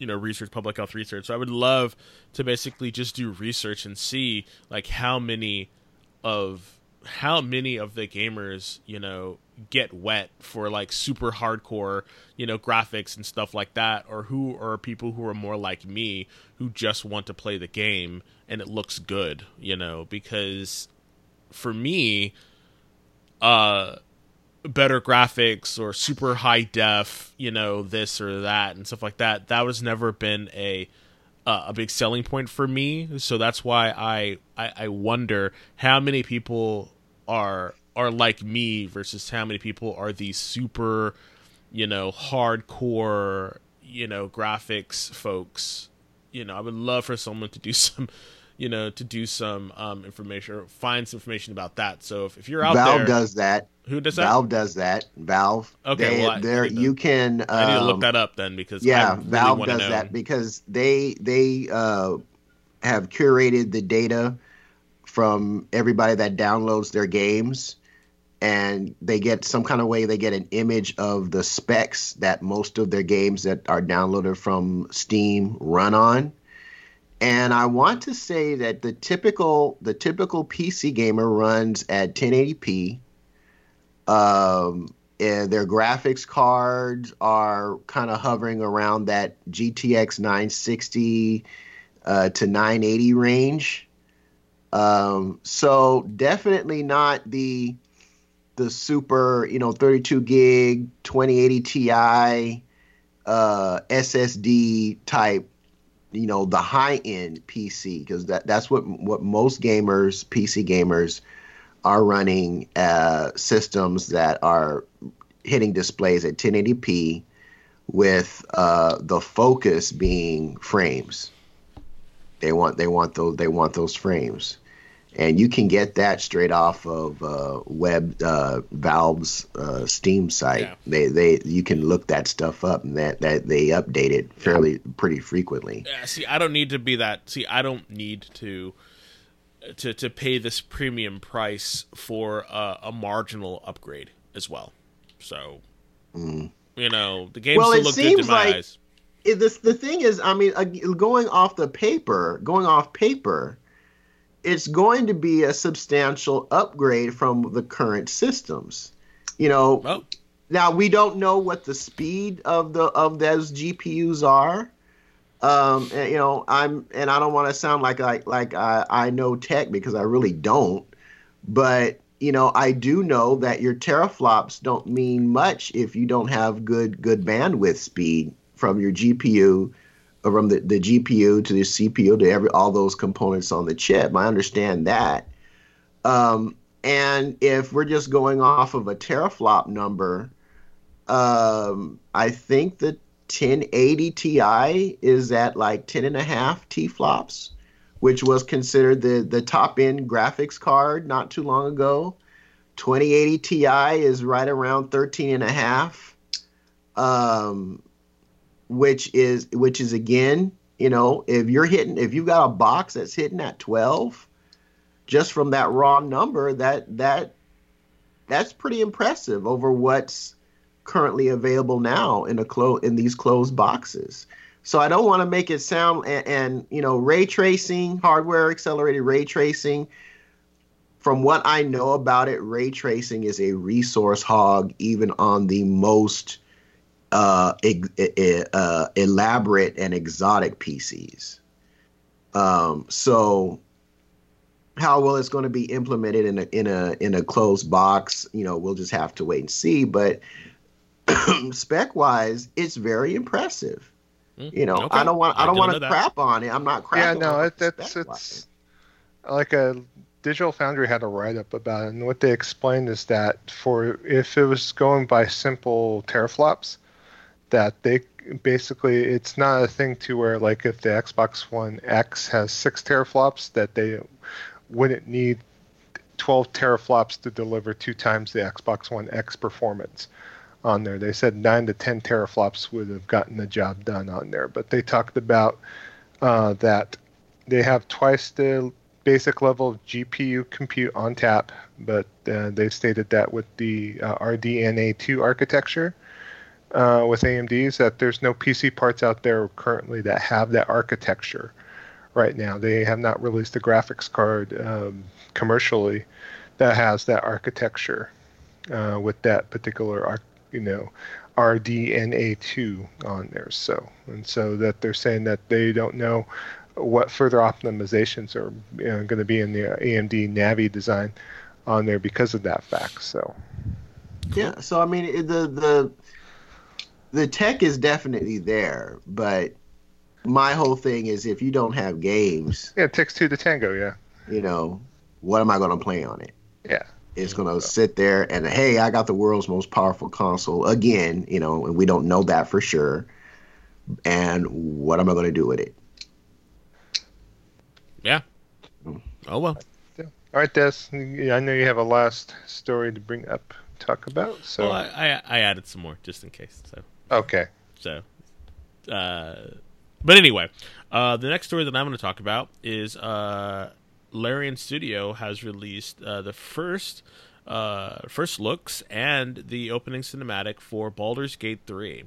Uh, according to Dual Shockers, uh, it incorporates Dungeons, Dungeons and Dragons fifth edition uh, core rulebook. Um, and it's uh, basically offering a, a, a really unique experience. Um, we'll offer an experience where creativity is the king. So that's from their headline. Um, I watched the trailer. So a little bit of history. I'm a huge Dungeons and Dragons fan. I have played it.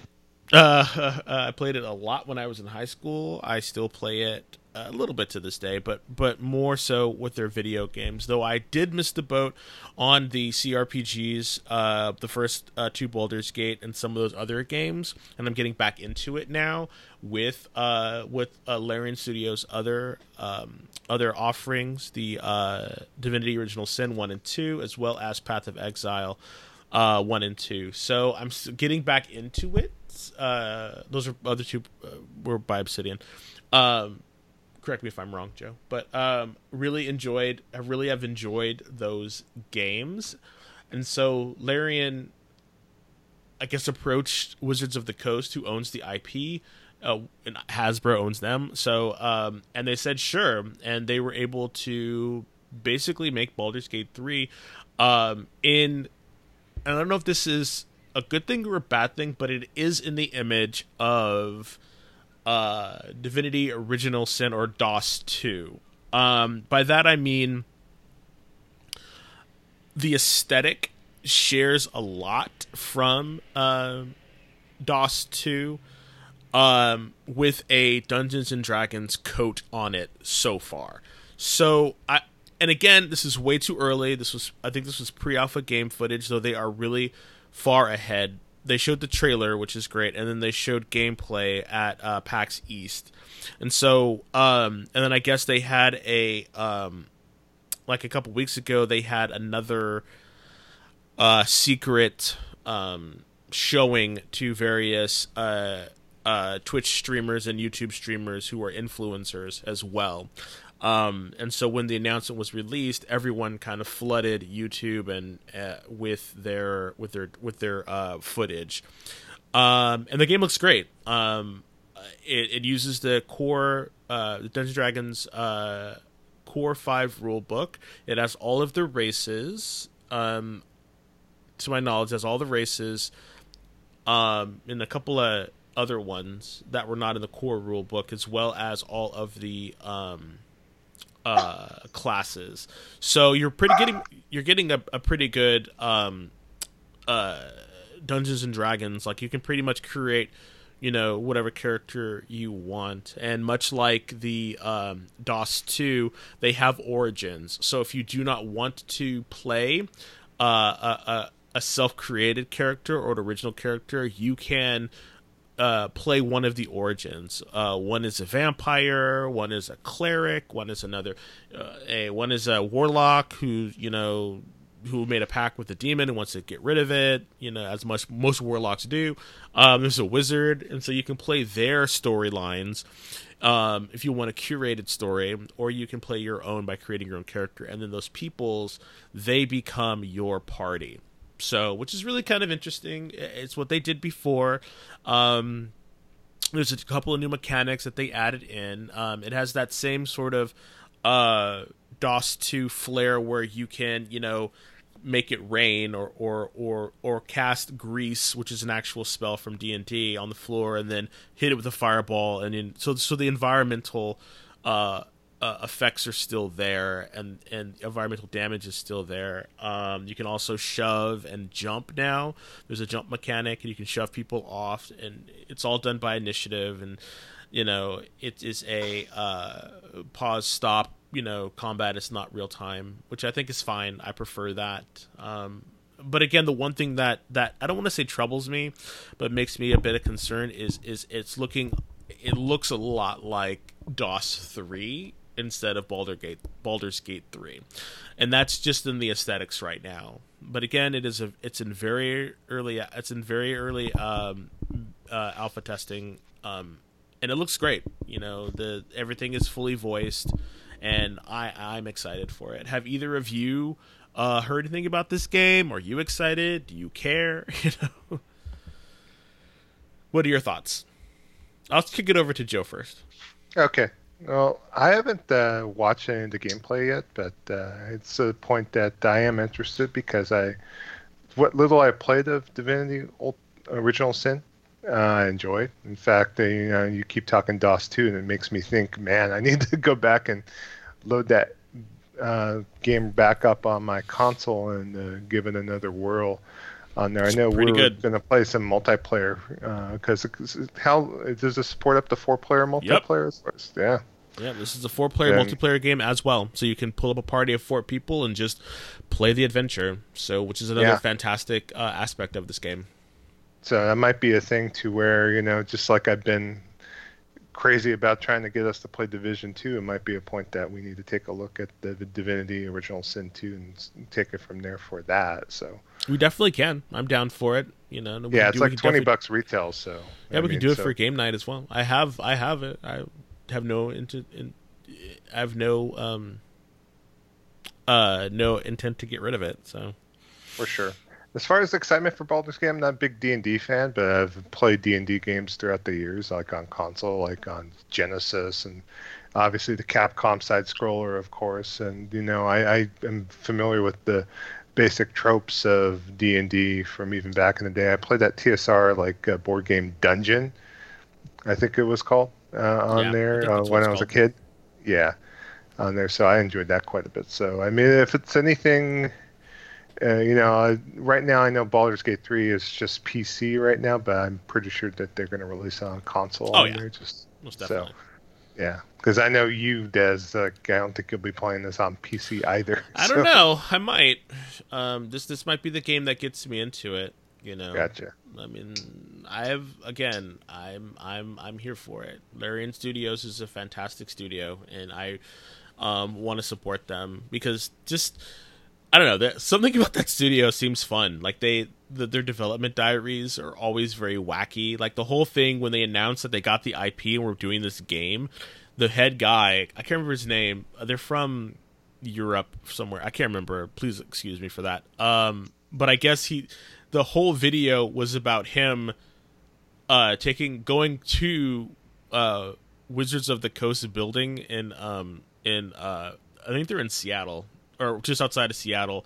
And he goes there, he has a he, he puts on some armor, you know, and he goes and meets with people, and then he ends up trapping them in like this this this weird uh potion, uh one of the developer or one of the people, and then uh, because he has to steal the the the the essence of Baldur's Gate or, or how to make it.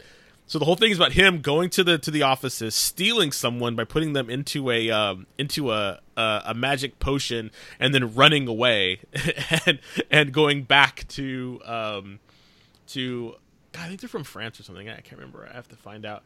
And then and then you know, releasing him and saying we're going to do this. And so like all of their development diaries are, are very clever, and they're just they just seem like a very fun, interesting studio, and, and, and so far everything that they have done has been has been fantastic.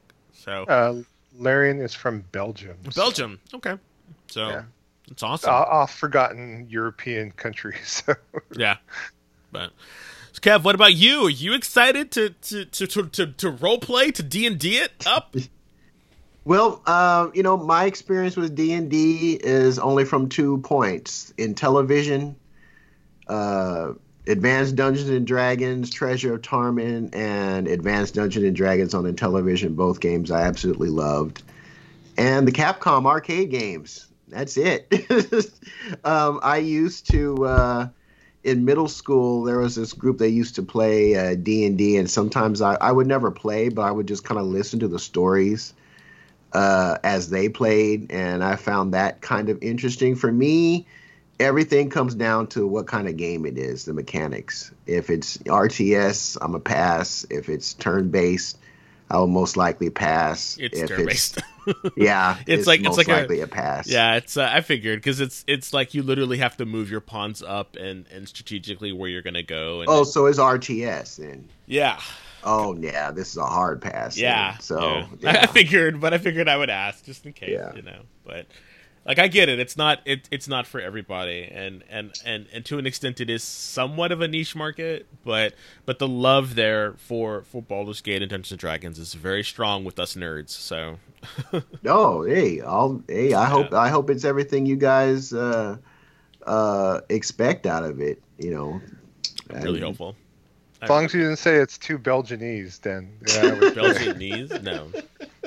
Definitely not. Be- it's too Belgianese. Waffle. It's too, too waffly. Too Belgianese, yes. It's too, it's too waffly. I refuse to play. Too much syrup in this game. Yes, too Belgianese, yes. Silly. Um, but yeah, I'm excited for it. Uh, real quick, the, the synopsis is... Um, so there's these, there's, there are these creatures in D and D called mind flayers, and they're these weird kind of parasitic race, meaning that you, you, they were an abomination, of course, most monsters are, and they are these weird sort of tadpole-like creatures, and they crawl into your eye and up into your brain, and they slowly transform you into a, mon- a mind flare, which is this... Cthulhu sort of looking tentacle faced monster that has really strong psychic powers, and so this this mind flayer and his ship attacks a, a castle and starts trying to collect bodies because that's how they, they they don't reproduce normally. They have these tadpoles to do that, so they're they don't they don't have you know normal sex to reproduce. It's they basically put this parasite in their eye, and that's how they and they become mind flayers. And so your character, if you choose to create your own or one of the predetermined or pre pre-made characters, has one of those implanted in their eyes. And so the the the first part of the campaign is to is to try to get that out of your head. And and as it's changing you, uh, it, it gives you weird sort of pseudo-psychic powers and stuff, and it changes your physiology. One of the people is a is a vampire rogue, and because he has this thing in his in his head, it has changed his physiology, so now he can walk around in the daytime. So, so all of the pre-made characters have very unique and interesting stories um, that you can play. Uh, but the cinematic, if you haven't watched the cinematic, you really should. The cinematic is is, is breathtaking. It's... Like, it, it's really cool. Like, it, that was like, oh, Dungeons and Dragons just comes to life. It's really great. But then when you, but then when you start playing the game, that's when it starts to look more like a um, uh, DOS two. So, but again, very early stages. I'm looking, I'm really looking forward to it, and I think it's going to be fantastic. Having said that, I'm going to throw it back over to you, Trader Joe. Okay, I uh, got a couple just um, game announcements uh, to kind of cover. Just things that kind of caught my eye. So um, there's this one game that was announced for Switch. It's going to be re- um, released digitally worldwide on June twenty-fifth, twenty twenty. On there, the game is called Brigadine, The Legend of Runeterra on there. Um, if you weren't aware, Brigadine was a uh, particular um, strategy R P G series. Um, there was one game, Brigadine, The Legend of Forsen... Forsen... Uh, that came out for the P S one that was released by Atlas on there. So, and it's a tactical R P G role-playing game on there. So, and what kind of took me aback a little bit is that the art just looks fantastic on there. So, and then obviously they have a ton of uh, voice acting as well. And uh, stated uh, people that remembered the original game from P S one. I've never played it, but uh, it was kind of plays similar to Dragon Force, the game on the Sega Saturn on there. So it's like kind of pre-Fire Emblem strategy, sim R P G on there. Uh, of course, more grid-based action on there. So um, definitely keep an eye on this. Limited Run did announce that they're going to do a, a pressing of this game too. So if you do want to get it physically for the Switch, it will be there for your choosing on there. So. And then also Adult Swim Games just recently announced that they're uh, bringing back Samurai Jack, and uh, they announced Samurai Jack Battle Through Time on there, which will be coming out summer twenty twenty on there. Um, just the trailer looked great. It looks like uh, it takes place right before Jack's final battle against Iku on there, and so you're going to have to play as Jack and play through several different al- alternate timelines to reach Iku and strike him down once and for all on there. So it's being developed by Soil Games on there. The Japanese studio previously worked on games like uh, Travis Strikes Again, No More Heroes, and Naruto two Boruto Shinobi Striker. So there is a background of the developer of this game uh, with action or, or action games if need be. And this is the first Samurai Jack game since two thousand four. Uh, that was a game that uh, re- was released uh, by Sega, I think I remember, back in the day on P S two and GameCube on that. So pretty cool yeah. on that. Yeah, I saw so. the trailer for that. Uh, might be one I have to pick up. Yeah, yeah. Hopefully they have a physical, but we'll have to check and see. But that's coming out summer twenty twenty on there. So um, what's your thoughts on you, you, something you're excited for, Kev? For Samurai Jack? Yeah, yeah. I, I saw the uh, I saw the tra- the gameplay trailer for it, and it looked pretty good.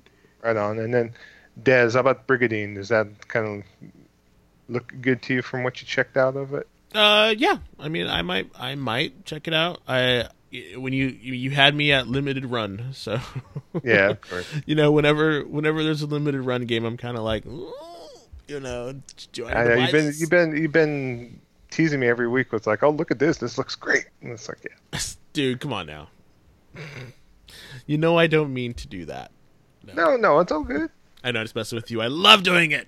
There you go. But yeah, the Brigadine does look fantastic from what the uh, what I've seen, and the art style looks great, so it's definitely on my radar. And especially since it's coming out in the summer, it might kind of fill I might have some open slots for my five games a month kind of edic, at least on that. So So definitely check that out if you're interested. So anything else you'd like to bring to the table, Dez?